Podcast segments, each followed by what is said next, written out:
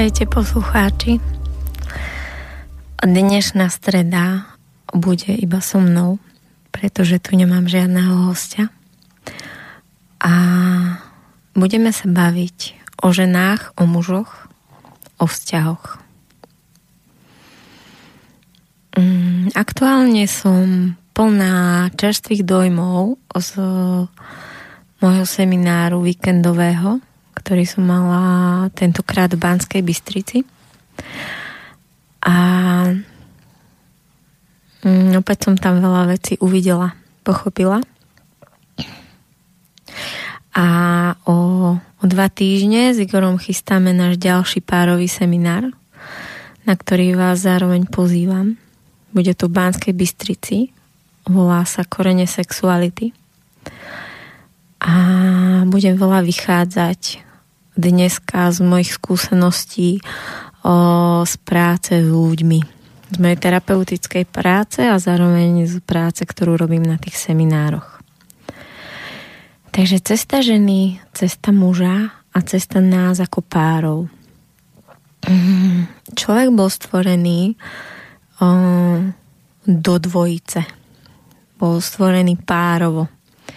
Vlastne muž a žena do seba zapadá stále nad tým žasnem, ako je to úžasne spravené, že my vlastne do seba duševne, psychicky aj fyzicky zapadáme.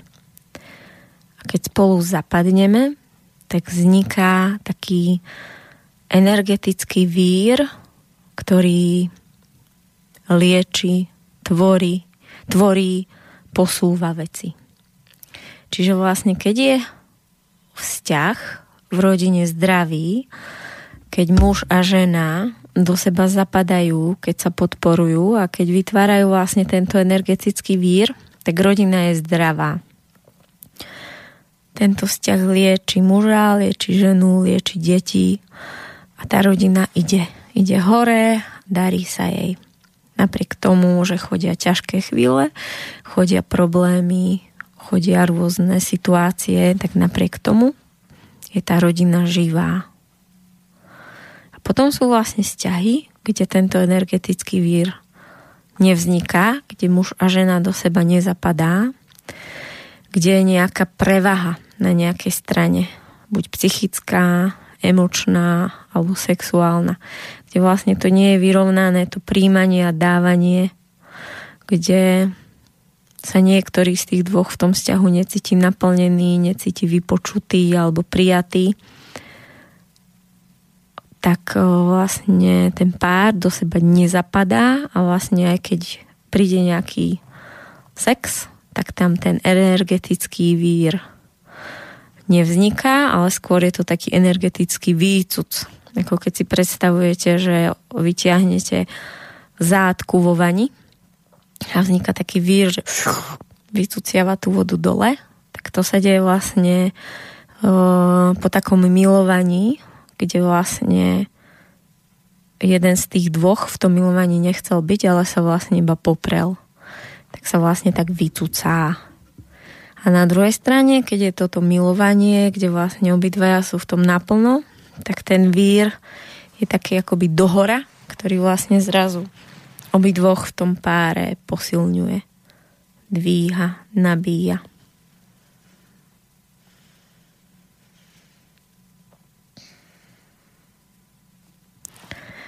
Muž a žena o, sú stvorení tak, aby sa doplňali.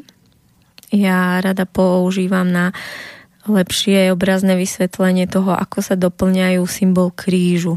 Ja nosím kríž na krku a pre mňa to znamená, že žena je tá palička od neba smerom k zeme, k zemi alebo k zemi k nebu. Žena je vlastne taký v tom vzťahu taký o, kontakt, kontakt s prírodou, kontakt s energiou vesmíru, kontakt s tým živočíšnym, živelným. Čiže ona je taký spájateľ energetický medzi nebom a zemou a ten muž, to je vlastne tá tyčka na kríži, mm, tá horizontálna a ten muž je vlastne tak že pevne nohami na zemi. On je tu taký, ktorý uzemňuje, ktorý vyrovnáva, ktorý dáva tomu krížu takú oporu, taký balans. Keby vlastne na tejto planéte žili iba muži, tak možno už to tu naozaj vyzerá ako z filmu zo Star Treku, že sme naozaj už niekde veľmi ďaleko a že tí muži stále niečo vlastne vylepšujú v rámci toho o tej techniky a toho takéhoto rozvoja technického. Ale na druhej strane o, muži neradi menia niečo na tom emocionálnom alebo na takom um, energetickom, vzťahovom, charakterovom. Muž funguje tak, mm, že by to dobre vyjadrila veta, že keď niečo funguje, na čo by som to menil.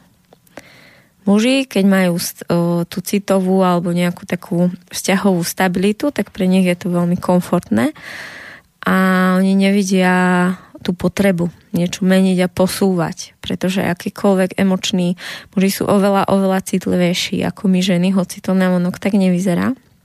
Pre nich je častokrát tie veci otvárať a riešiť veľmi bolestivé a preto do toho neradi idú. Ale na druhej strane sú veľmi takí racionálni, takí pokojní, takí triezvi, keďže vlastne ich neovládajú tie emócie, ako nás ženy. A na druhej strane my ženy, my sa nedokážeme uspokojiť s niečím s nejakým stereotypom alebo s niečím, čo sa iba tvári, že funguje. My ženy sme emocionálne tvory a vplyvňuje nás menštruačný cyklus, pretože ako vieme všetko na tejto zemi je cyklické, príroda sa mení v, cyklu, v cykloch ročné obdobia, kdekoľvek sa pozrieme vo vesmíre ako sa točia planéty, všetko proste sa neustále hýbe, posúva v rôznych cykloch. A tak je to vlastne aj so ženou, že ženu tie hormóny, ktoré každý mesiac sa menia v rámci menštruačného cyklu, tlačia cez tie emócie tie ženy do zmeny. Mm, je to krásne a obrazne viditeľné v archetypoch, s ktorými pracujeme v rámci menštruačného cyklu a to je panna, matka, čarodejnica a starena. Na začiatku, na začiatku hm, akoby toho cyklu, keď vzniká nové vajíčko v tele ženy, to je vlastne obdobie panny, tak tie ženy sú veľmi také vitálne. Je to ako taká žena o, ktorá vlastne skončila školu a je vlastne niekde ešte pred založením rodiny, je taká v plnej sile energii, vtedy vlastne ženy sa púšťajú do rôznych projektov, vtedy je v nich až taká priam mužská sila. Vtedy veľmi, rád, veľmi veľa razy sú v tak vo veľkom výkone, že niekedy im ani muži nestíhajú v tomto období. Niekedy sú veľmi také náročné, prísne, tvrdé na ten výkon a vlastne to vyžaduje od toho okolia. A oni sú zároveň veľmi také silné, vitálne, schopné robiť o, veľké veci a projekty. Častokrát sa stane, že žena v období pány si naplánuje ten diár a potom vlastne sa čuduje, keď príde ten termín, že zrazu tam už nevládze, sa jej nedarí, pretože tie termíny si dala do obdobia čarodejnice alebo stareny, keď už tá energia je niekde inde. Takže vlastne obdobie pany, obdobie výkonu. Potom prichádza obdobie matky, to sa tak pomaly mení, že tá žena vyzrieva z tej vonkajšej aktivity do takej hlbokej aktivity, do, do takej zrelosti seba. Tam vlastne ako keby v tej pane tak viacej v hlave a v tej energii robiť tie projekty a v tele, v svaloch. A potom vlastne ide viac tá energia do srdca, do brúška. A tam vlastne prichádza tá ovulácia. Vtedy je žena veľmi so sebou spokojná. Ráno vstane, nemusí nič so sebou urobiť a už sa cíti nádherná. V období ovulácie žena vie byť veľmi hm, príjmajúca, mužom, k ľuďom okolo. Vtedy vie um, vie sa na toho muža pozrieť a vie ho, vie ho vidieť veľmi príťažlivého a sexy a nevidí akoby tie nedostatky, ktoré jej vadia v iných fázach cyklu. Vtedy žena je schopná sa veľmi rýchlo vzrušiť a to milovanie s ňou je možno niekedy aj také rýchlejšie, ale hlavne veľmi také hlboké, milujúce. Potom vlastne tie hormóny pokračujú a začnú tú ženu tlačiť do tej zmeny. Prichádza obdobie čarodejnice, kde vlastne sa zrazu tá sebahodnota ženy prudko znižuje a začne ju spájať s, s tými temnými časťami jej ja. Zrazu, keď ráno stane, už sa necíti taká pekná, necíti alebo menej cíti tú svoju sebahodnotu. A to sa vlastne okamžite odráža na tom, ako vidí svojho muža alebo tých ľudí okolo. Či už muži alebo ženy, to, ako sme kritickí k ostatným ľuďom, je priamo umerné s tým, aký sme kritickí k sebe. Takže vlastne ľudia, ktorí sa skutočne majú radi, tak sú veľmi tolerantní k ľuďom okolo seba. Vedia ich prijať v tom, akí sú a majú ich radi takí, akí sú alebo ľudia, ktorí vlastne sú veľmi kritickí k ostatným, tak sú vlastne veľmi kritickí k sebe. No keďže u ženy sa to mení, tá jej sebahodnota sa mení v rámci cyklu podľa tých hormónov, tak vlastne tak sa mení aj príjmanie tých ostatných. Takže v období čarodenice je mm, konfrontovaná so svojou temnotou a tým pádom sa jej ťažšie príjma aj tá temnota toho okolia, tie slabosti, ktoré vidí. A v tomto období tá sila tej čarodenici môže byť liečivá, môže veľmi výrazne posilniť a môže robiť um, kvantové skoky, veľké zmeny v svojom živote, alebo ju môže tá temná sila úplne pohltiť a môže byť veľmi ničivá vlastne pre seba aj pre to okolie. Takže vlastne väčšinou to je to obdobie, to tesne pred menštruáciou, keď sa žena rozchádza s mužom. Že ja dosť, ja už s tebou nebudem. Toto robí veľmi veľa žien v tomto období. No a potom mm, vtedy je tá sexualita, ak si to žena dovolí, pred menštruáciou veľmi taká živočíšna, pudová. No a potom prechádzame do období stareny. A tam prichádza taká veľmi hlboká múdrosť. Tam vlastne ešte prvý deň menštruácií je také veľké napätie, ale tak na druhý deň prichádza, na druhý, tretí deň také obrovské uvoľnenie toho napätia. A keď si žena dovolí tú samotu, tá pozornosť sa vlastne vzťahuje akoby do toho vnútra, do tej svojej hĺbky. Takže keď si žena tam dopraje ten pokoj, tak vlastne prichádza taká veľká múdrosť a také také hlboké ukotvenie sa, sa v svojom živote a dokáže vidieť o, tie veci, ktoré sa dejú z takej hm, hlbokej perspektívy alebo z nejakej väčšej vzdialenosti, neberie veci tak osobne a je naozaj skutočne mu veľmi múdra. Čiže vtedy dokáže hm, dávať skvelé rady ostatným. Dokáže byť veľmi vnímavá a empatická k druhým. Je taká vedma pre seba aj pre tých druhých. No vlastne ženy, ktoré si vedia dopriať alebo môžu dopriať milovanie v starene, tak to milovanie cez menštruáciu môže byť pre muža veľmi spirituálne. Pretože vlastne vtedy je žena najviac spojená s energiou Matky Zeme cez tú krv a ten muž môže okúsiť niečo, čo bežne nemôže.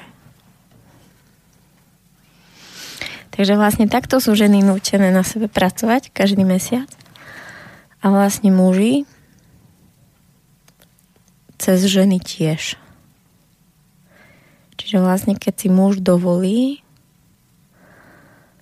uh, vstúpiť alebo porozumieť tomu menštruačnému cyklu, tak už sa nebude ním cítiť ranený, keď vlastne um, bude bojovať s tým cyklom a bude vlastne um, to brať osobne, tie ženinné prejavy. Ale keď im porozumie a dovolí um, tomu svojmu vnímaniu, um, aby sa otvorilo, rozšírilo a dovolí si spolupracovať s tým cyklom, tak sa môže uh, v jeho živote aj v tom vzťahu veľmi veľa zmeniť.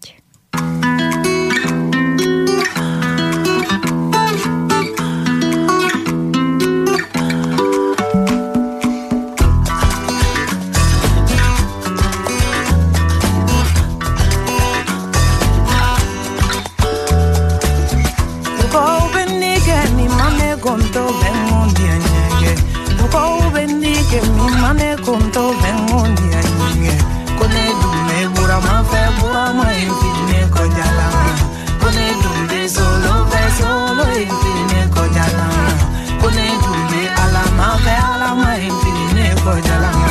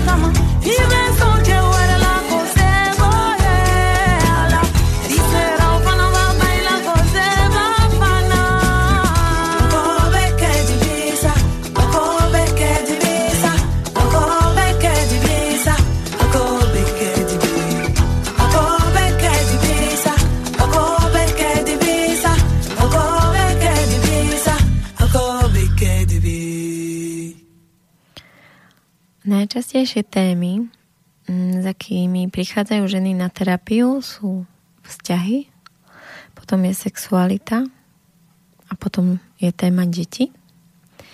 A muži prichádzajú na prvom mieste s témou, že peniaze, potom práca, práca v zmysle, že chcú zmeniť tú svoju prácu na prácu, ktorá je ich životným dielom, ktorá je vlastne um, okrem toho, že je práca, tak je akoby životným poslaním. Takže hľadajú to poslanie. A až na treťom mieste sú vlastne tie vzťahy a na štvrtom sú až deti. Takže vlastne tam vidíme rozdiel, že čo vlastne ženy riešia a čo riešia tí muži. Že aký je vlastne medzi nami rozdiel v tých našich prioritách, čo nás robí šťastnými čo nás naplňa. Muž, aby mohol byť šťastný, aby mohol prísť do z toho vzťahu celistvý, aby tam mohol byť pre tú ženu, potrebuje mať na prvom mieste naplnené to životné poslanie. Pokiaľ muž um, buď má veľmi zlú prácu, kde vlastne málo zarobí, alebo má prácu, kde síce veľa zarobí, ale necíti tam svoj seba rozvoj, necíti, že ho to baví, napríklad sedí v kancelárii a namiesto toho by rád bol aktívnejší alebo niečo tvoril, tak je, sa pomaličky začína byť taký frustrovaný a začína sa zavierať. Zavierať do takej svojej jaskyne a potom aj keď vlastne príde z tej práce, tak je vyhasnutý a nevie tam byť pre tú svoju ženu a rodinu oporou. Potrebuje veľmi veľa oddychu a potom mm, ten čas so ženou alebo s tými deťmi berie niečo ako, že si to potrebujem splniť. Ako nejakú úlohu. No tak dajte deti, zoberiem ti ich na hodinu von. Alebo no tak poďme niekde v sobotu na ten výlet. Ale že to berie ako takú povinnú jazdu, pretože vlastne skrz tú prácu sa jeho život delí na prácu, kde musí niečo odmakať a voľný čas, ale muž v tom voľnom čase potom má tú rodinu ako niečo, čo mu bráni v tom voľnom čase. A má to, že zase len v tom mojom voľnom čase si musím niečo splniť. Pomôcť tej žene s tými deťmi. Ak sa mužovi podarí zmeniť tú svoju prácu a nájsť vlastne prácu, ktorá je pre ňou poslaním, tak ten čas práci už nie je prácou a potom celkovo jeho denný čas sa nedelí na prácu a oddych, ale iba na také bytie. Bytie v prítomnom čase. Takže vlastne tá práca, ktorá je životným poslaním, sa začína stávať takým energetickým generátorom, alebo sa má robiť taký energetický vír, kde vlastne samotná práca toho muža nabíja. Čiže príde z práce a je energeticky nabitý a napriek tomu, že by bol možno fyzicky unavený, lebo cez deň vyrábal niečo z dreva, staval domy, alebo niečo manažoval, organizoval, komunikoval, moderoval, tak síce je fyzicky unavený, ale je duševne, duševne nabitý a dokáže potom v tom čase so svojou ženou a s tými deťmi byť naplno v tom prítomnom čase. A nemá to, že ten čas ten čas by mal venovať oddychu.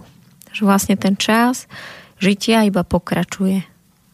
A už tam nie je tá hranica medzi prácou a oddychom.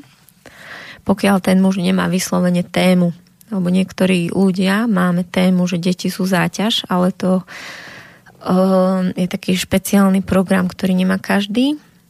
Má ich, ale má ho dosť ľudí. Takže tomu by som sa povenovala inokedy.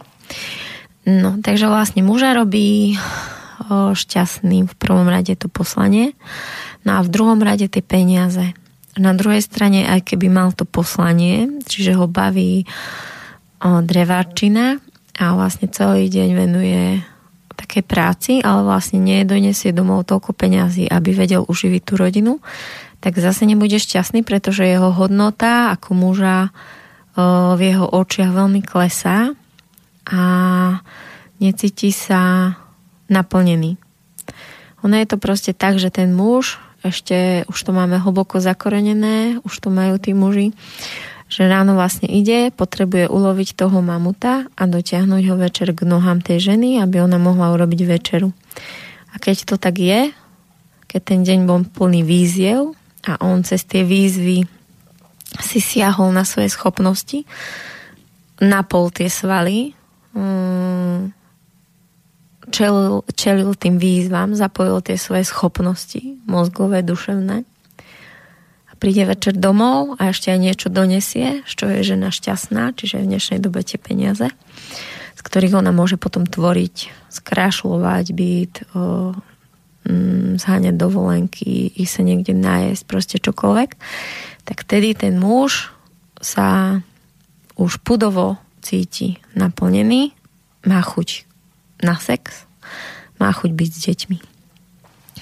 Takže vlastne častokrát, keď riešim v terapiách o sexuálnu nechuť mužov, impotenciu, tak 99% to o, kotví alebo vyviera z problémov z práce, z peňazí a z z vnútorného nenaplnenia, z tej nesebahodnoty. lebo vtedy vlastne neprúdi v ňom tá energia a muž sa vtedy necíti sexy. Čiže častokrát to nie je o tom, že keď sa mužovi nechce mať sex, že ako vlastne vyzerá tá žena, ktorá je vedľa neho. Môže byť ona neviem aká sexy.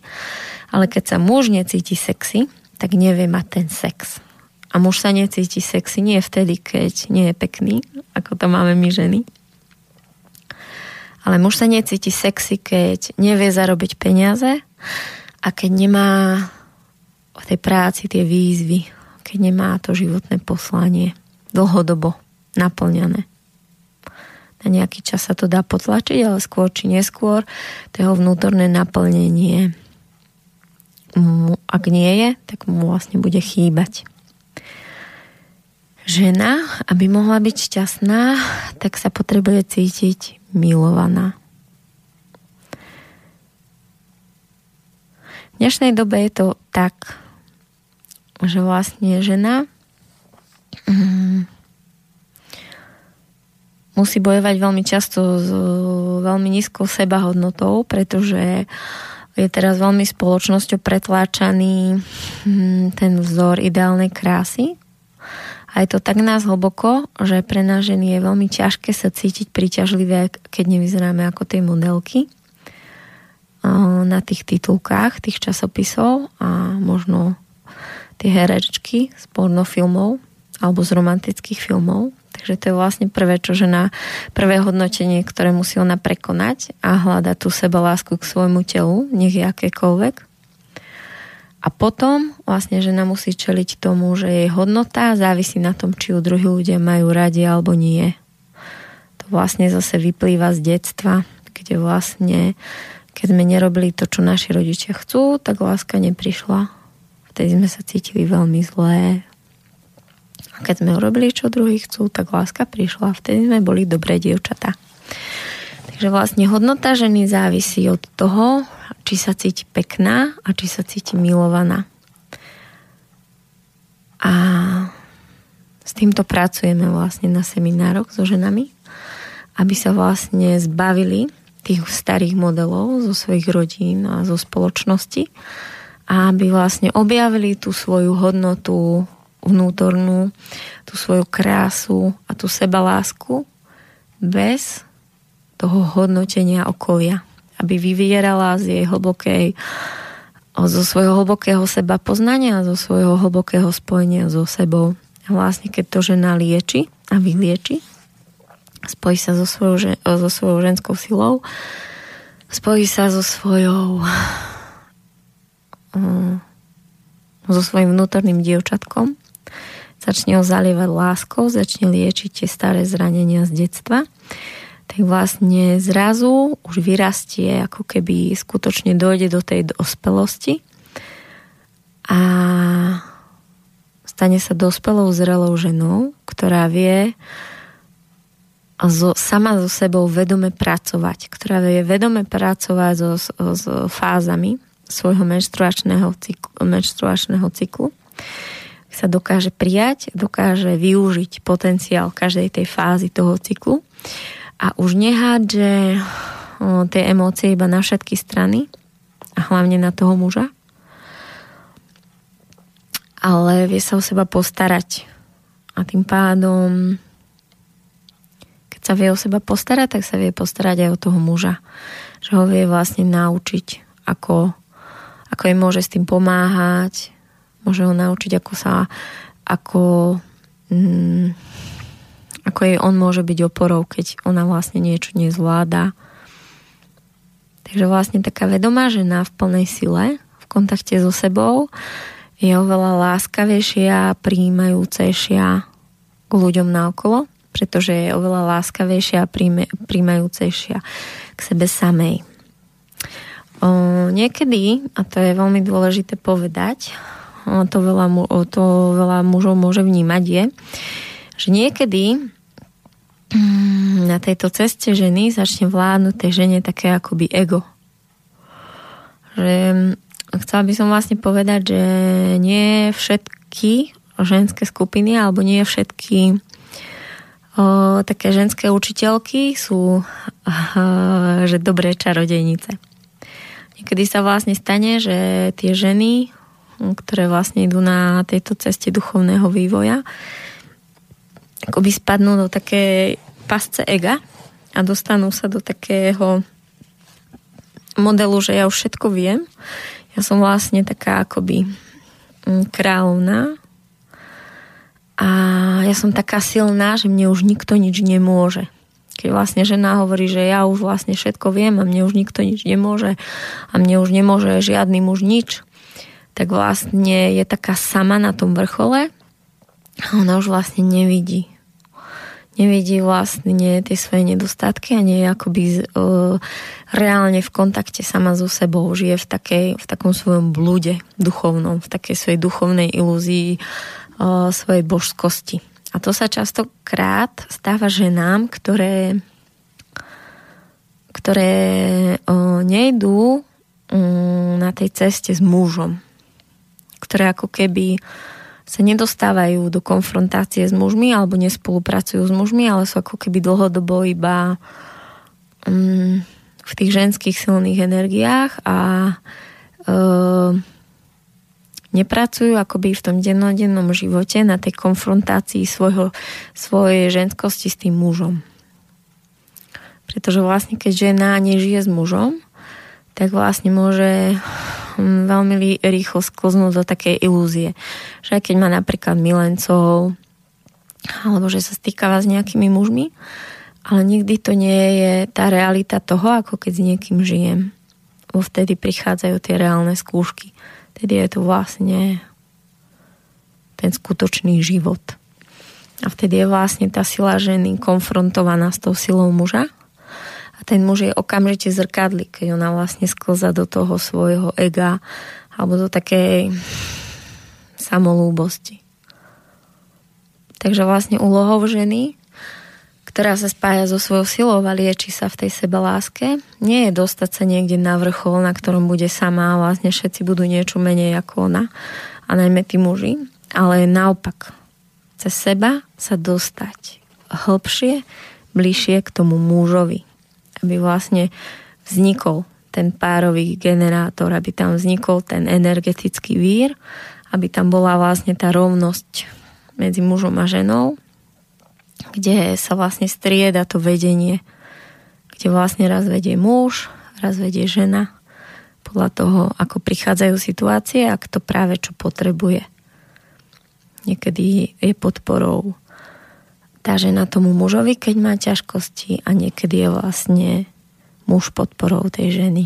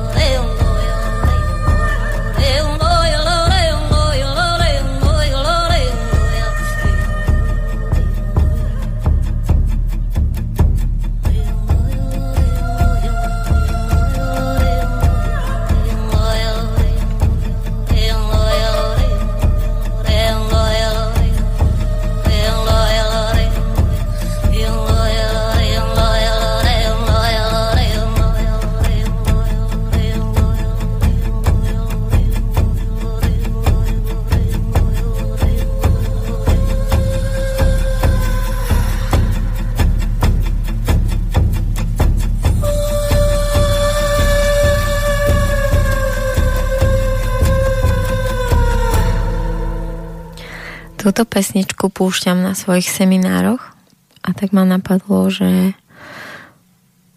na tých seminároch a kruhoch my ženy veľa kričíme, dúpeme, plačeme, tancujeme, mykáme tými telami. Ani nie, že tancujeme, ale úplne ako ich preciťujeme a vy, vytriasievame z toho tela. A že to je veľmi dôležité, pretože je lepšie vykričať sa na nejakom kruhu, ako kričať potom doma na deti. A presne tak to funguje, že keď žena dlho v sebe hromadí napätie, frustráciu, svoje nešťastie, tak potom pri prvom strese, pri prvom pichnutí do jej citlivého miesta, najmä v období čarodejnice, ideme do tej hystérie a vrieskame nepričetne na deti, na muža. A potom, keď to skončí, tak cítime vínu. Že sme zlé matky, zlé ženy. A na týchto seminároch púšťame tieto emócie vedome. Spájame sa s našimi bolestiami, spájame sa s našim nešťastím, ktoré sme v sebe možno roky hromadili. Spájame sa a otvárame veci, kde sú kryté naše frustrácie, nejaké bolesti z detstva a púšťame to von, von z hrdla, von z duše, von z tela. A potom, keď sme doma, tak to nepotrebujeme púšťať na tie deti. Alebo keď to príde a chceme to pustiť, tak nám zrazu dojde, že aha, ale veď to nepatrí. Že síce ma to dieťa nahnevalo, ale to, čo chcem teraz na ňo vypustiť, to je za, nazbierané za tie roky od detstva. Časmi, keď som sa popierala, keď som vlastne nemohla povedať, čo cítim. A teraz vlastne toto dieťa si to má všetko odniesť, alebo ten muž. Takže vlastne týmto vyzývam, že treba veľa plakať, veľa dupať, veľa tancovať a veľa kričať. Keď sme samé, keď sme na kruhoch, hľadať na to ten priestor, aby sme to nemuseli dávať na tých našich najbližších. A to presne robí, o, niečo podobné teda robí Igor s mužmi na párových seminároch, kde vlastne keď máme párový seminár, tak máme častokrát prácu rozdelenú na mužskú a ženskú a kde vlastne ženy púšťajú tancom, krikom, o, o, tancom, krikom, o, vzdychaním, pohybmi a muži, muži potrebujú pustiť bojom. Muži sa potrebujú veľa byť. Potrebujú sa fyzicky vyčerpať, potrebujú sa spojiť so svojím telom a takisto vlastne vypustiť že muži nepúšťajú cez tanec, iba taká menšina, ale väčšina mužov potrebuje vlastne vypustiť o, cez tú fyziku, buď cez teda nejaký tréning, cez niečo vlastne také um, kardio, alebo vlastne cez ten boj, cez tie zápasy, kde vlastne naozaj um, ten Igor donesie na tú akoby emočnú prácu mužov až keď sú úplne fyzicky vypnutí, vyšťavení. Keď už vlastne vypustili všetko to napätie, všetok ten stres, ktorý je tam hromadený za tie roky o sedením v kancelárii, potláčaním sa, robením veci, ktoré, ktoré vlastne tí muži nechceli, alebo keď museli držať to napätie, keď sa museli starať o tých rodičov, lebo tam boli nejaké ťažké emočné stavy v detstve Takže vlastne tie svaly naše sú plné týchto všetkých uložených stresov a napätí. Takže vlastne vždy na, na tých seminároch vlastne to potrebujeme najprv dať von z tých svalov, sa o to postarať a potom môžeme akoby ísť hlbšie už k tej duši alebo k tej hlave našej. V tej našej hlave, v tom našom podvedomí je vlastne vytvorená taká pavučina, taká mriežka z modelov a z programov, ktoré vlastne sme si doniesli z našich rodín, z nášho detstva. Takže vlastne keď sa všetci, všetci poslucháči teraz pozriete na svoj život, každý z vás, keby si teraz napísal všetky nesplnené sny, všetky obmedzenia, ktoré v živote má, čiže napríklad necíti sa milovaný vo vzťahu necíti sa sexuálne naplnený, necíti sa, že má prácu, ktorá ho baví, necíti sa, že má dosť peňazí, tak vlastne toto všetko za toto môže tá sieť, ktorú vlastne máme v tom podvedomí. A tá je spletená z toho, čo sme zažili a videli v detstve v našej rodine alebo mm, v našom živote s ľuďmi, ktorí na nás mali veľký vplyv.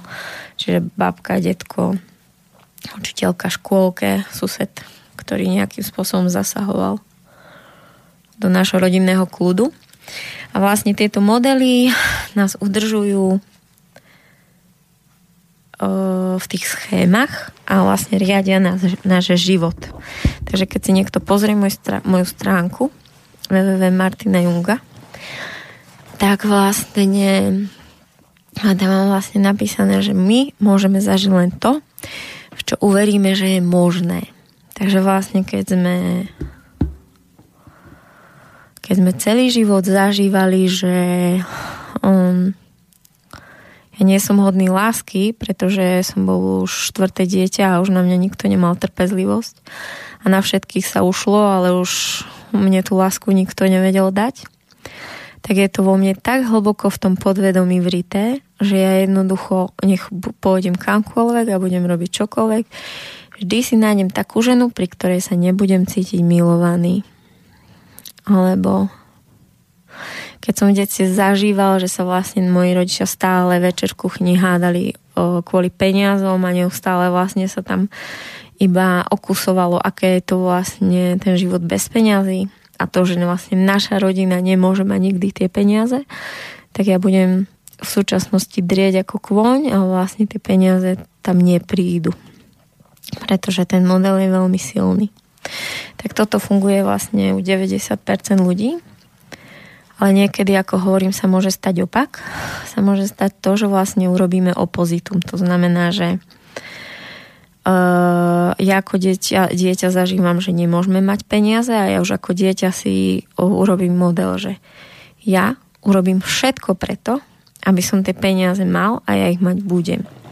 A potom vlastne ide v tom živote ten človek do extrému a všetko je schopný obetovať, len aby nezažil tú mizériu, bez peňazí, tu, tu, to negatívne nemáte peňazí, ale aby vlastne mohol zažiť ten opak.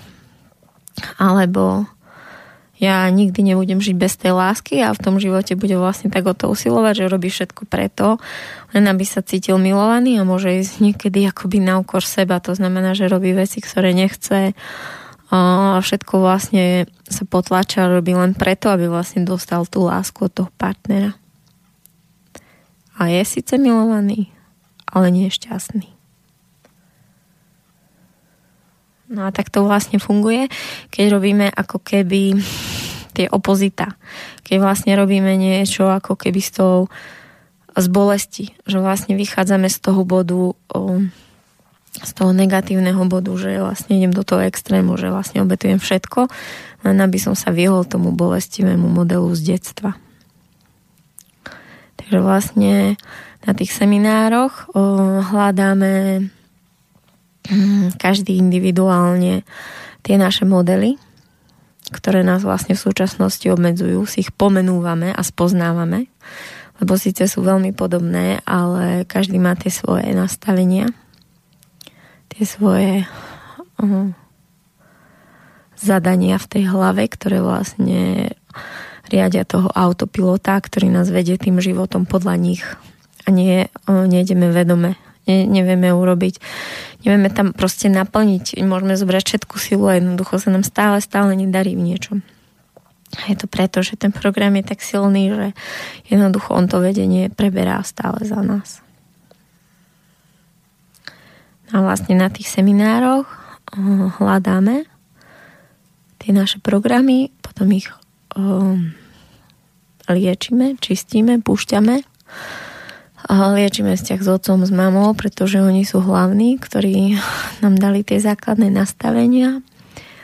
No a vlastne keď to nájdeme, pomenujeme, očistíme, tak potom si dávame alebo príjmame tie nové vzorce a modely, aby sa nám to vedomie otvorilo do širšia, to zúžené vedomie, to bolestné vedomie, že ja navždy budem len trpieť ale aby sa roztvorilo a vlastne ten najdôležitejší moment je, aby sme uverili, že vlastne každá bunka vo vašom tele potrebuje uveriť, že toto, čo chceš, je možné a ja to môžem mať, som toho hodný. Lebo kým to neverím, že niečo je možné na tomto svete, alebo neverím, že všetci to môžu, alebo verím teda v to, že všetci to môžu mať, len ja nie, tak sa mi to nikdy neudeje. Takže vlastne tam je dôležité vziať tie nové presvedčenia, že toto na svete, čiže napríklad ideálny vzťah, kde sa dvaja milujú, sú si oporou aj v hádkach, aj v bolesti. Takže ja najprv potrebujem uveriť, že také je, pretože veľa ľudí neverí v to, že také je možné, lebo to nikdy nevideli. Ani u rodičov, ani u susedov, ani u kamarátov. Takže krok číslo jedna je uveriť, uvidieť, že áno, je to možné. Krok číslo dva je uveriť, že a ja toto môžem mať a môžem to žiť.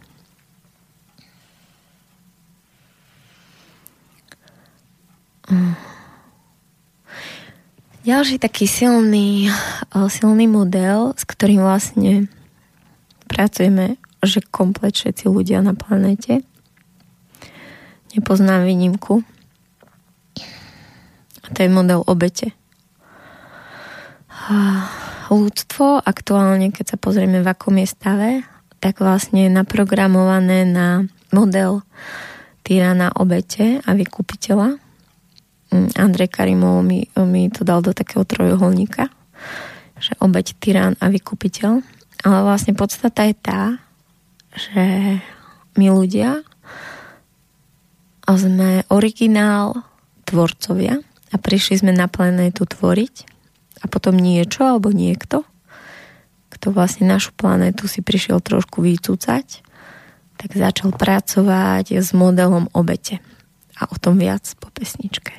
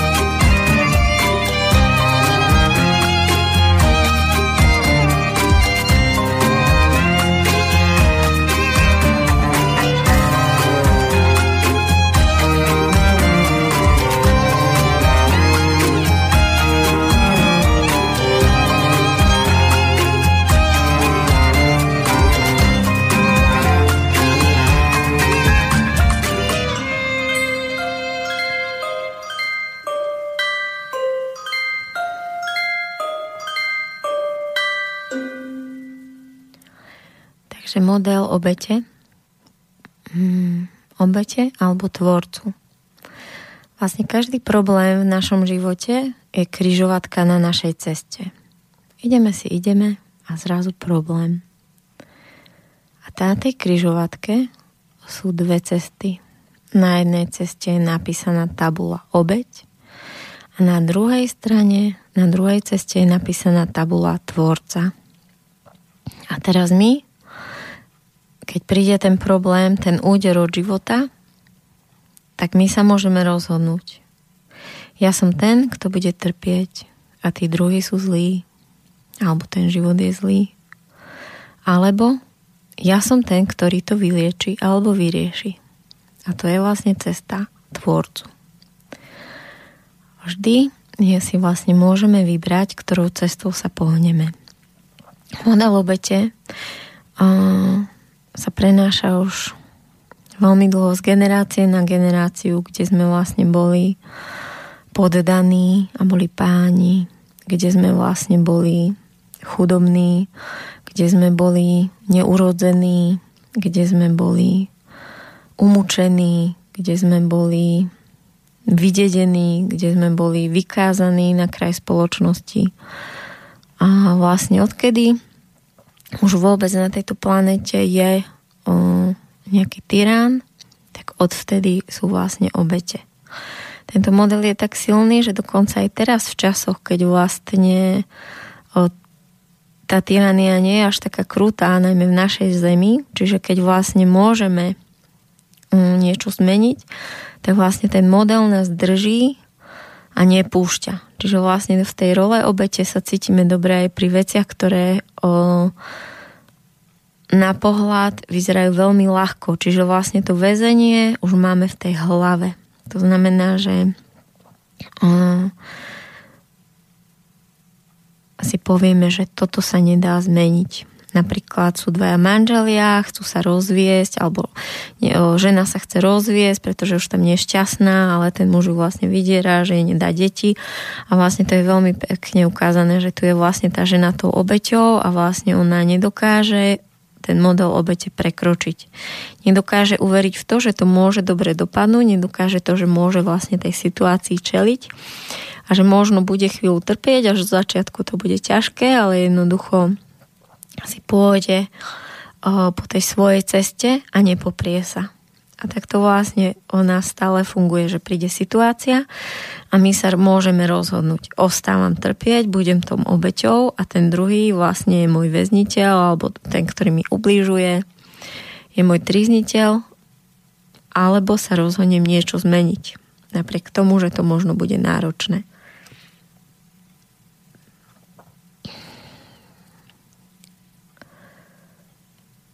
Tvorca je vlastne človek, ktorý príjma výzvy a jednoducho mm, sa rozhodne rozkvitnúť napriek tomu, že by to možno malo bolieť. My sme stvorení ako tvorcovia prečo? Ja si to vlastne celé predstavujem tak, že na začiatku bolo jedno veľké svetlo, ktoré nevidelo, že je svetlo pretože všetko bolo rovnaké. Je to ako nejaká biela miestnosť, kde je všetko biele a vlastne nevidíte žiadny rozdiel. A to jedno svetlo sa chcelo vidieť, tak sa rozdelilo na viacej malých svetiel. A síce boli, ale boli všetky rovnaké, takže tam bola veľká nuda. Tam vzdochol pes, pretože nebola žiadna rozličnosť. A tak vlastne začalo vznikať niečo, kde by sa vlastne mohli tie svetla medzi sebou odlíšiť, kde by mohli začať tvoriť. A tak nejako začali vznikať rôzne svety, rôzne vesmíre, rôzne planéty. A jedna z takých, jeden z takých vesmírov je ten náš a jedna z takých planét je tá naša. No a vlastne všetci, ktorí sme na tejto zemi, tak sme vlastne len tie svetielka, ktoré v úplnom počiatku boli úplne všetky rovnaké. Ale tým, že sme si vlastne a túto planetu stvorili, nastavili sme si tu nejaké pravidlá, prišli sme sa sem hrať, prišli sme sa sem spoznať, prišli sme tvoriť, tak vlastne tým, ako sme žili o, tie minulé životy, tak vlastne sme o, stvorili tie odlišnosti medzi nami. A teraz je vlastne akoby na nás, že čo v tej hre ďalej. Že či budem pokračovať ako chytený do pasce, do pasce tej hry, budem tá obeď, ktorá už zabudla na to, že som prišla dobrovoľne a nechá sa tu akoby chytiť v tej tme, alebo budem ten tvorca, ktorý si ten život bude hrať ďalej podľa svojho, napriek tomu, že to okolo mňa vyzerá tak um, tak reálne, tak nezlomne, tak ne, nevyriešiteľne. Ja som raz bola v Banskej štiavnici na takom, tam je na takom vysokom kopci taký kostolík a on má také hradby okolo seba, také asi do, do pása. No ja som sa o takú hradbu oprela a som sa pozerala a dole som vlastne videla v dolinách, na lukách, také me, vlastne to bola šťavnica, možno nejaké dedinky mm, na vokol. A zrazu mi prišiel taký hlad, že som vlastne ten tvorca toho sveta a že sa iba pozerám, ako to tí ľudia teraz žijú. A som cítila veľmi, veľmi silné pocity, dokonca dialógy v hlave, ale také bez slov, že ako to vlastne bolo, keď sme ten svet tvorili ako to bolo, keď som ho tvorila, keď som bola spolutvorca, keď som vlastne o, sa spolu podielala na tom, že vlastne ako, ako to nastaviť, ten život tým ľuďom. A vtedy som si vlastne uvedomila, že ja neviem, či úplne všetci, ale určite je veľmi veľa z nás, tých, ktorí sa hráme túto hru, zároveň tých, ktorí sme tú hru stvorili. A je taký veľmi zaujímavý uh, uh, film pre puberťákov. Volá sa Labyrint. A má to tri časti. Je to z roku 2016 natočené.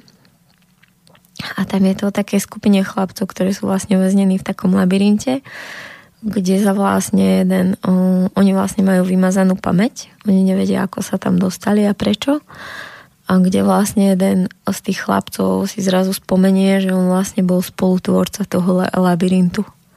A že vlastne on tam predtým posielal tých ostatných a teraz tam vlastne ocitol. Takže vlastne to, mi to veľmi pripomenulo tú situáciu, že my sme vlastne spolutvorcami tejto hry, ktorú sa vlastne teraz spolu hráme. Niekedy táto hra síce vyzerá veľmi ťažko a desivo a je veľmi reálna, a tie jej dopady tej hry sú veľmi bolestivé. Ale vtedy to treba brať tak, že teraz je tu tá bolesť a teraz tomu čelím. Teraz je tá kríza alebo tá krízová situácia. Ale potom máme kopec chvíľ, kedy kríza nie je. Kedy sú tie svetlé dni, kedy vlastne máme kopec nástrojov v rukách niečo zmeniť, niečo urobiť, niečo, niekoho potešiť, seba potešiť. A to sú tie dni, kedy si tú hru môžeme uvedomovať a si ju tak užiť naplno.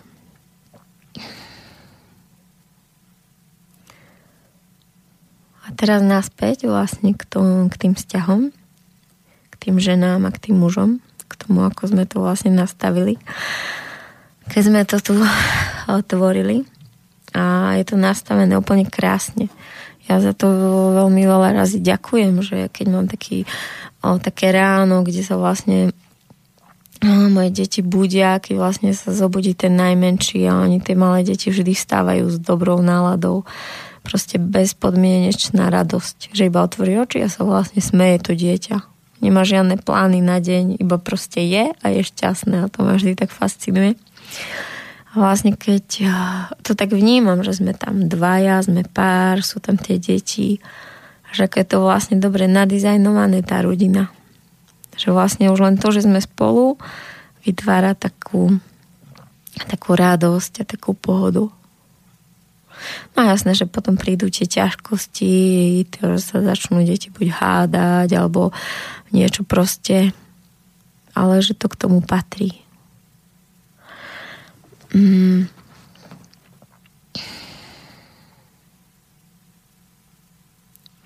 No a vlastne ako to teda urobiť, aby tí muži a ženy, aby sme to vedeli urobiť tak, aby ten vzťah bol generátorom tej energie, aby vlastne nabíjal celú rodinu a nie, aby to bolo naopak, aby sme boli úplne vycúcaní jeden druhým a už potom nám neostane žiadna sila na tie deti.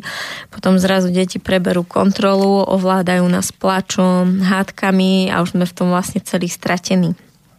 Takže vlastne to už sme viackrát hovorili rôznych reláciách, v rôznych zostavách, že najdôležitejšie je mať na prvom mieste seba. Takže muž sa potrebuje postarať o to svoje dielo, potrebuje sa nájsť, potrebuje sa postarať o svoje šťastie, žena potrebuje nájsť svoju silu, potrebuje sa hýčkať, potrebuje ísť na masáž, potrebuje ísť na ženský kruh, potrebuje ísť proste niekde, eh, kde sa spojí s tou svojou živočišnou silou, kde sa spojí s matkou zemou, kde sa vlastne spojí so svojou bolesťou, kde jednoducho načerpe tú silu na tú silu, ktorú vlastne donesie potom do tej rodiny a bude vedieť s tou svojou silou robiť v prospech tej rodiny a takisto vlastne ten muž.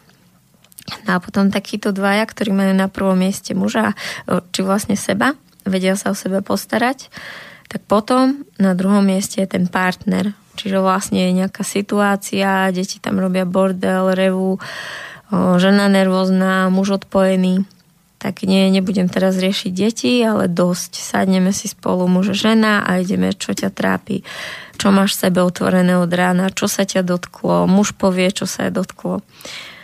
A vlastne keď si to tí dvaja vyčistia, tak proste 90% situácií sa pozrete na deti a už netreba riešiť deti, pretože ako náhle je vlastne muž a žena v súlade, muž šťastný, žena šťastná, tie deti veľmi málo kedy robia bordel, veľmi málo kedy sa bijú alebo chcú niečo, čo im nechceme dať, alebo proste vytvárajú nejaké napätie. Ak je to skutočne čisté medzi tými dvoma, to dieťa sa uvoľní a zrazu sa začne samo hrať alebo deti, ktoré sa dovtedy hádali, sa začnú spolu hrať a zrazu je tam obrovský pokoj. A keď nie, tak už ten muž a tá žena sú tak v sebe a tak jeden druhému, že tie konflikty s deťmi vyriešia takto lusknutím prsta. No a ako to teda urobiť? Ako vlastne urobiť ten rozhovor tak, že vlastne muž odpojený, žena napätá? Ako to urobiť tak, že keď sú medzi nami nazbierané tie veci, tak ako ich vyčistíme, aby sme sa dostali do toho súladu naspäť. To je vlastne to, čo učíme na našich seminároch s Igorom. Že učíme tú terapeutickú komunikáciu. Dávame ten základný model, ktorý vlastne, keď si nacvičíte, alebo nacvičíme na tom seminári, alebo niekedy to robím aj s pármi, ktorí chodia, o, že prídu v kríze svojho vzťahu. Tak ich to vlastne učím. Ktoré keď si to párkrát osvojíte, tak potom vám to funguje v tom bežnom živote. Ten rozhovor je taký akoby terapeutický a krok číslo jeden je, že každý z tých dvoch má právo na svoje pocity. To znamená, že keď muž popíše situáciu a povie, ja to cítim takto a žene sa to úplne nezdá a vidí to inak, tak dá prijatie a potvrdenie tvoj, tomu mužovi, že áno, ty to môžeš takto cítiť a ja k tomu mám hlboký rešpekt. A nechá vlastne toho muža, aby povedal celé to svoje. A vôbec mu do toho nezasahuje, nekri, neskáče, iba ho vlastne v tom príjme.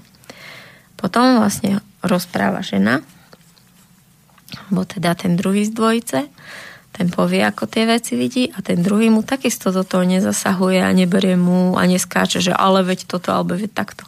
A príjme, že ten druhý to naozaj môže cítiť a vnímať takto tú istú situáciu. A keď tam vlastne príde uh, to prijatie jeden druhého, potom je častokrát veľmi ľahké už tú situáciu vyriešiť a nájsť nejaké riešenie do budúcna.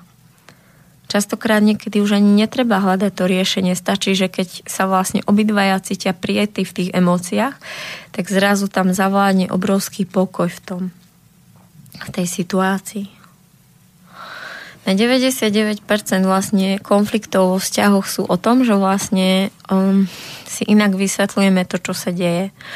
Že napríklad e, žena nemá chuť sa milovať, muž sa cíti dotknutý, pretože e, sa necíti milovaný alebo naplnený tou ženou a vlastne no, keď to otvoria a vlastne žena povie, že no ja som nemala chuť sa milovať, pretože keď sme niekde boli, tak si vlastne ma, si si ma vôbec nevšímal a stále si len neviem, s kým sa rozprával a toto sa zopakovalo neviem koľkokrát a ja som sa cítila nemilovaná a preto som sa večer s tebou nechcela milovať. A zrazu, keď ten muž uvidí to pozadie a povie, že napríklad je, bože, tak čo si za mňou neprišla, mohla si sa prísť prituliť a ja by som sa ti povenoval, alebo stačilo, že by si to povedala, ja som vtedy bol inak naladený. O, napríklad bol som okrem toho ma ešte trápili nejaké povinnosti z práce, takže som sa na teba ani nepozrel, ani som ťa nevnímal a tam som sa iba rozprával stále s tým partnerom, pretože som bol plný neviem čoho, hej, a tá žena si mohla myslieť, že už ho nepriťahuje, alebo že sa viac bavil s nejakou kolegyňou, alebo proste niečo. A môže takto vzniknúť veľa nedorozumení. A potom vlastne večer, keď sa tá žena mu má oddať pri tom milovaní, tak ju to nepúšťa, pretože sa necíti pre ňoho na prvom mieste. A keď vlastne dokážeme uh, dokážeme otvárať tie naše veci, ktoré nás trápia a bolia, keď dokážeme o nich hovoriť, dokážeme to príjmať, dokážeme príjmať jeden druhého v tom, že ako sa cítia a hľadať, čo vlastne bolo za tým, tak niekedy to je naozaj až niekoľko dní dozadu to rozmotávanie, kde už vlastne ten problém vznikol a kde sme jeden druhého nevnímali, nepočúvali, odsúvali a bolo za tým niečo úplne iné, ako sme si mysleli.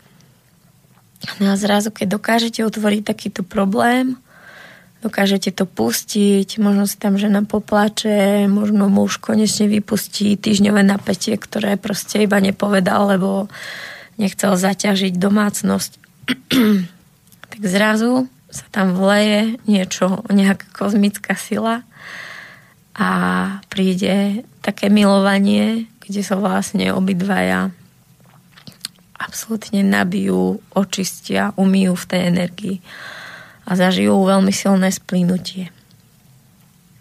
Takže ono je to naozaj tak, že ak nám v tej sexualite niečo nejde, keď sa nevieme na seba naladiť, keď to niektorého nepúšťa, keď proste nevieme sa dotknúť ženy tak, aby proste nás chcela k sebe pustiť, alebo naopak, tak niečo za tým je iné. Pokiaľ vlastne to nie je vyslovene téma tej ženy, že má nejaký svoj osobný problém so sexualitou alebo téma toho, toho muža ale väčšinou vždy za tým je niečo vzťahové, niečo nevypovedané, nejaké odmietnutia, nejaké chlady už týždňové, ktoré sme vlastne iba nedokázali otvoriť a pomenovať.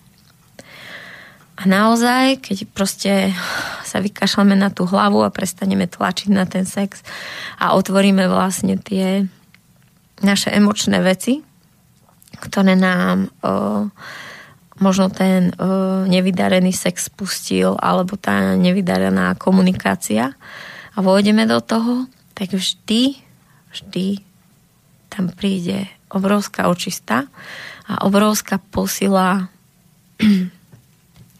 od Boha, od, od stvorenia, od, od nejakého vesmírneho poriadku. Neviem, prečo to tak je, ale naozaj to tak je. Len je pre nás naozaj ťažké tie veci utvárať. Takže reklama. Ešte posledný raz príďte na náš seminár Korene sexuality 10-11 jún v Banskej Bystrici, škola dve ruky pre páry, kde vlastne od soboty rána do nedele po obedia budeme sa navzájom čistiť, liečiť, posilňovať, tešiť, kde budeme vlastne hľadať tie naše programy partnerské z detstva, kde budeme liečiť to, ako, to čo sme si vzali, to nezdravé, nefungujúce z našich rodín a budeme vchádzať do tých nových modelov, do tých nových vzťahov, ako to naozaj chceme a môžeme mať a budeme, budeme hľadať tú vieru. Budeme, to sa nehľadá, to sa treba zažiť, kde vlastne zažijeme, že to môžeme mať aj my. Ako náhle zo zažijeme, že môžeme mať aj my, tak sa to do nášho života vleje. A zároveň vlastne budeme trénovať tú komunikáciu príjmajúcu, ktorá je častokrát veľmi oslobodzujúca. Je to veľmi zaujímavé, že my s Igorom to poznáme už 3 roky a jednoducho, keď nechceme, keď chceme byť v tej role obete, keď sme proste si chceme naplno, lebo tá obete, tá chuť obete je strašne sladká. Ten pocit, že ten druhý je debil a že my sme tí tie úbožiatka, ktorým ten druhý ubližuje, to je tak stlasný pocit toho ega, že proste je schopný urobiť to, že jednoducho na tú me- našu metódu zabudneme. Že sa normálne hádame 3 hodiny a sa tvárime, že ako my to veľmi chceme riešiť ale jednoducho je to len kúpanie sa v, tej, v, tej, ah, v tom slásnom pocite tej obete. A potom, keď už sa niekto z nás rozhodne, že je dosť, že už mi stačí, tak vyťahneme tento náš rozhovor a zrazu je všetko preč. Všetko to, všetka tá vína, všetko to, čo, čo vyzerá, že sme, neod, že sme absolútne oddelený a že tá stena sa už asi nikdy nez, nerozbúra ani zbíjačkou a že sme každý na inom konci vesmíra a medzi nami je obrovský chlad a že snáď už to ani nepôjde dať dokopy. Tak skutočne takýto rozhovor, takéto toto prijatie, táto hĺbka nás dokáže že lusknutím prsta mm, dostať k sebe.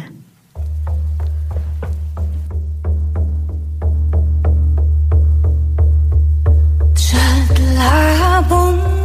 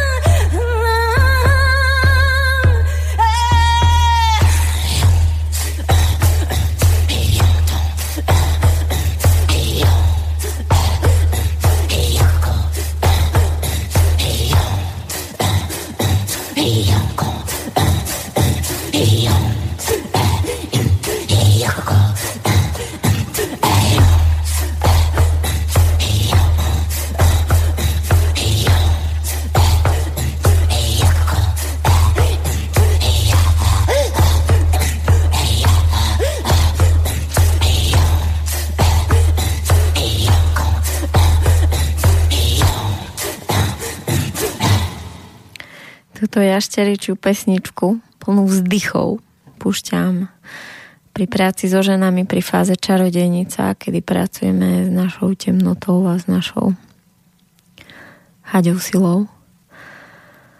A ešte som zabudla povedať, že prihlásiť na seminár sa môžete na mojom Facebooku Martina Junga.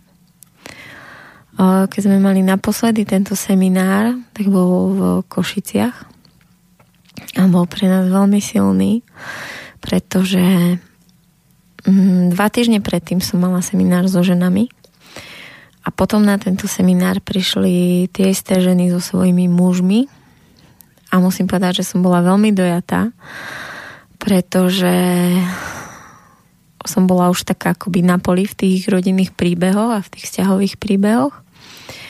A vlastne som si tých mužov nejako predstavovala skrz tie ich výpovede o tých vzťahoch a skrz to, ako s tým pracovali.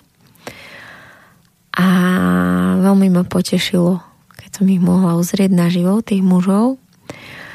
A ako Igor hovorí, že boli to taký, že on čakal, že to budú sami takí hypisáci, keďže vlastne že ich ženy chodia na takéto semináre, tak ešte všetci máme v tých hlavách zakorenené, že na takéto duchovné semináre chodia takí hypisáci, dlhovlasí batikovaných tričkách, ktorí poriadne ani nepracujú.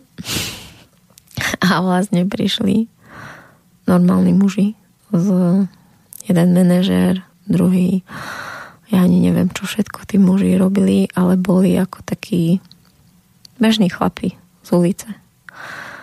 Uh, taký Igor to povedal, že boli veľmi silní, že boli to takí chlapi, ktorí boli i vnútorne silní, ale zároveň aj fyzicky zdatní. Vlastne v tých zápasoch, ktoré s nimi robil, tak akože mm, sám si ako keby prešiel nejakými výzvami, takže si to poriadne užil. No a vlastne boli to muži, ktorí, boli medzi nimi muži, ktorí už chodili a pracovali a už veľa poznali o tom, že ako sa dá na sebe robiť, ako fungujú tie modely, programy. A boli tam naozaj muži takí z tej klasickej reality, ktorí vlastne ešte tieto, tieto témy ako keby neotvorili v svojom živote. A záver z toho bolo, že o, bolo vidno, ako tí muži vystupujú z, z toho ega, z toho, že a ja si to tu odsedím kvôli mojej žene a vstupovali ako tou pozornosťou úplne naplno do toho, čo sa dialo. Dokázali sa otvoriť, dokázali si riešiť svoje témy, dokázali byť oporou pre svoje ženy, pre cudzie ženy, dokázali byť oporou pre cudzích mužov, hoci veľa z nich boli kamaráti. A záver z toho bol, že sme tam boli naozaj taký jeden celok. Boli sme tam na dva dní taká silná komunita ľudí. Vznikol tam naozaj taký energetický vír, ktorý vlastne držal tých ľudí. Že my všetci sme držali nás všetkých. A to je vlastne ten kľúčový moment a kľúčový model, ktorý vlastne na takýchto seminároch vzniká, že ja zažijem, že tu nie som na to sám, že tu nie som na to sama. Ja zažijem, že ja môžem liečiť druhých, že ja môžem byť oporou pre druhých, že ja som dôležitý, že ja môžem pomôcť niekomu niečo zmeniť v svojom živote, v jeho živote a zároveň nemôže niekto iný. Veľmi silno sa tam lieči ten model bratskej lásky, sesterskej lásky, otcovskej lásky, materskej, pretože tam často využívame rôzne role, kde sa lie, my sami liečime v rolách, keď som otcom, keď som mamou a zároveň si tam vďaka druhým môžem poliečiť, keď som synom, keď som dcérou. Takže vlastne vznikajú také nové modely dôvery. Dôvery v celok.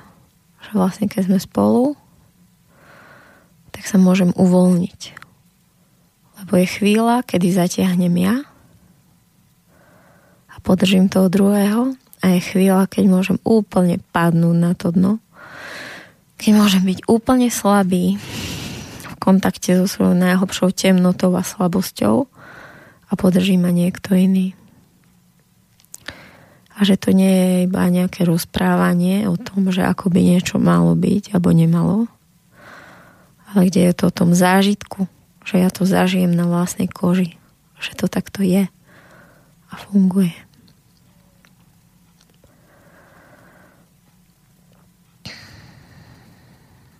Takže tá sila tých mužov je veľká ho neustále ma fascinuje. Len vlastne my ženy potrebujeme sa naučiť hovoriť k tým mužom.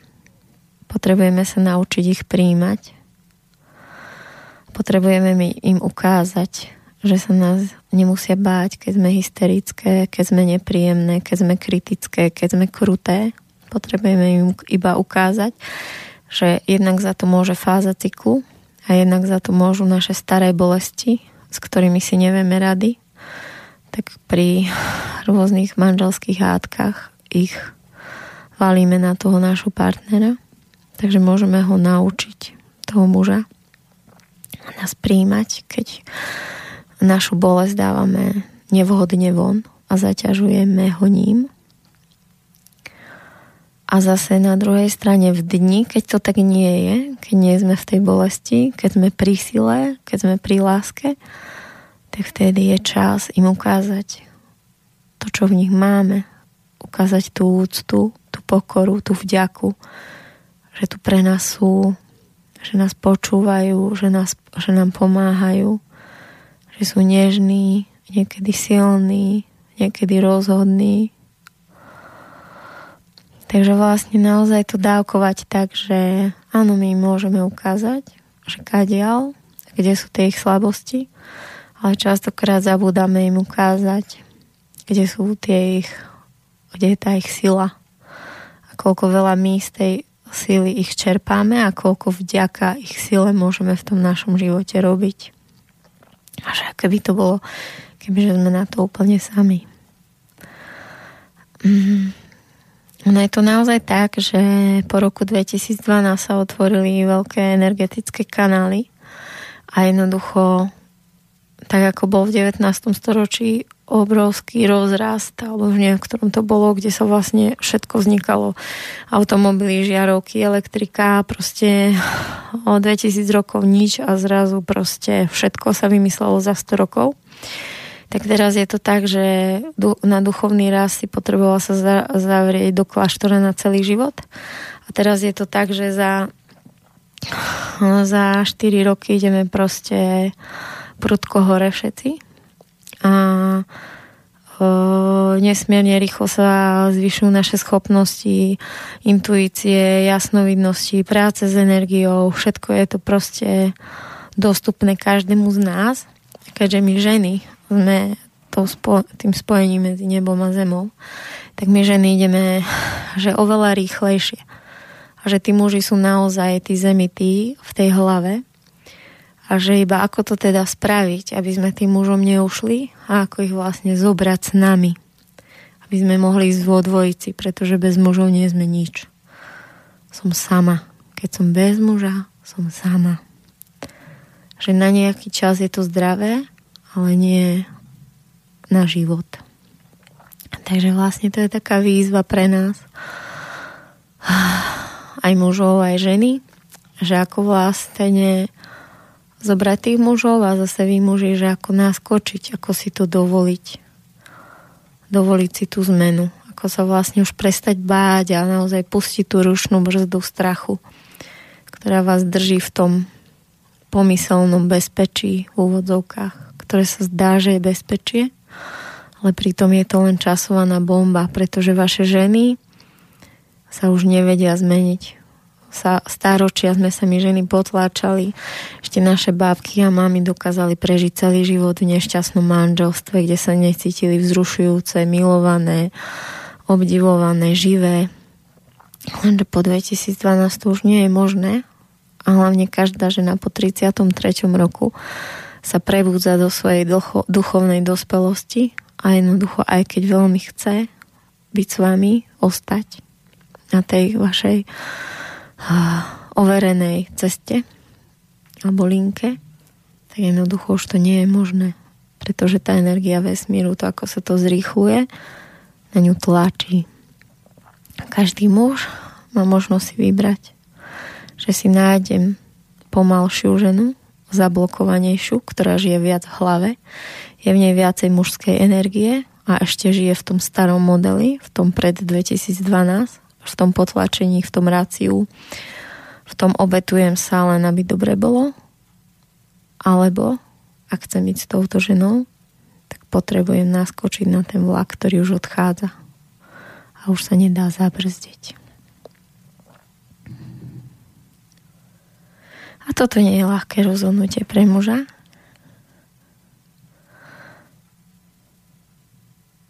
Ale ho potrebuje urobiť, pretože mu môže byť dobré aj s inou ženou, lebo bude sa cítiť milovaný a príjmaný taký, aký je a bude mu môcť byť dobre na tej úrovni, na ktorej práve je ona a on ale nemôže už brzdiť tú svoju ženu, lebo ju nezabrzdí.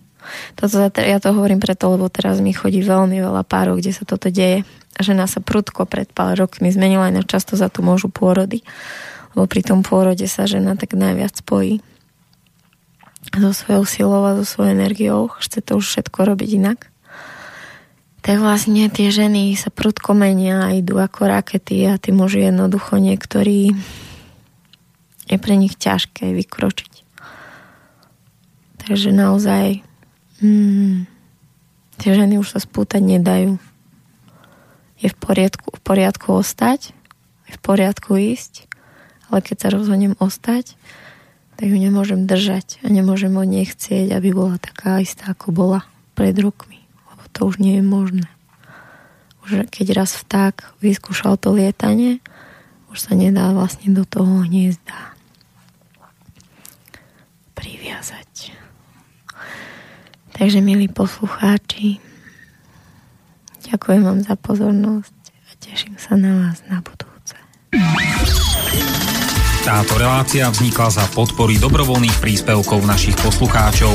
I ty sa k ním môžeš pridať. Viac informácií nájdeš na www.slobodnyvysielac.sk Ďakujeme.